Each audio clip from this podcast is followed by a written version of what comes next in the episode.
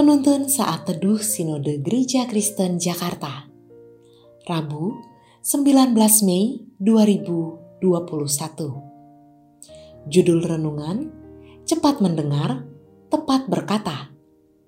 Diambil dari Kitab Amsal pasal delapan belas ayat tiga belas. Jikalau seseorang memberi jawab sebelum mendengar, itulah kebodohan dan kecelaannya.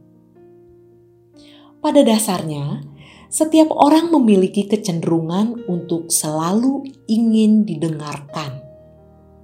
Akan tetapi, tidak semua orang bisa menjadi pendengar, apalagi pendengar yang baik. Respons yang kerap dilakukan adalah sesegera mungkin menanggapi.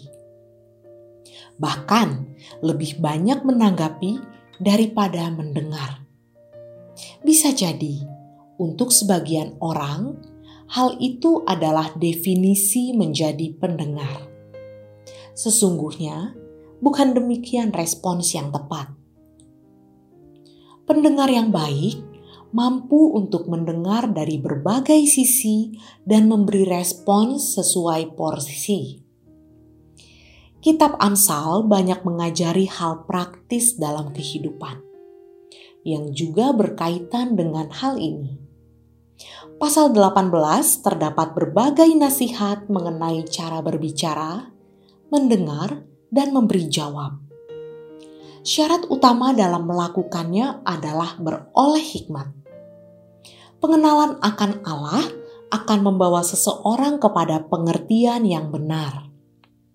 Seseorang akan dibentuk untuk memperoleh hati dan telinga kepada pengetahuan, sehingga terbentuk pengertian yang benar dalam bertindak dan berkata-kata. Ia akan bersabar dalam memberi jawab. Ia juga akan terlebih dahulu menyelami dari segala sisi sebelum menilai satu kondisi.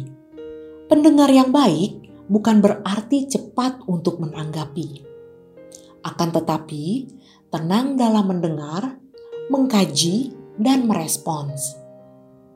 Perkataan yang tepat akan mendatangkan kelegaan, menjadi jawaban, bahkan sebagai obat ampuh bagi yang membutuhkan.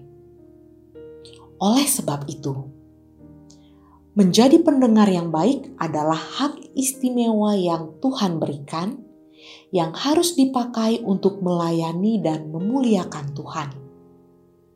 Banyak orang di sekitar kita yang butuh didengarkan.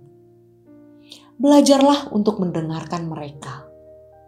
Namun, terlebih dahulu dengarkanlah kebenaran firman Tuhan dengan sungguh-sungguh. Karena dari situlah kita akan memperoleh pengertian yang benar, sehingga kita akan bijak dalam mendengarkan orang lain. Sekalipun terbatas dalam memberi solusi, setidaknya mari belajar untuk menjadi pendengar yang baik. Kiranya Tuhan menolong kita.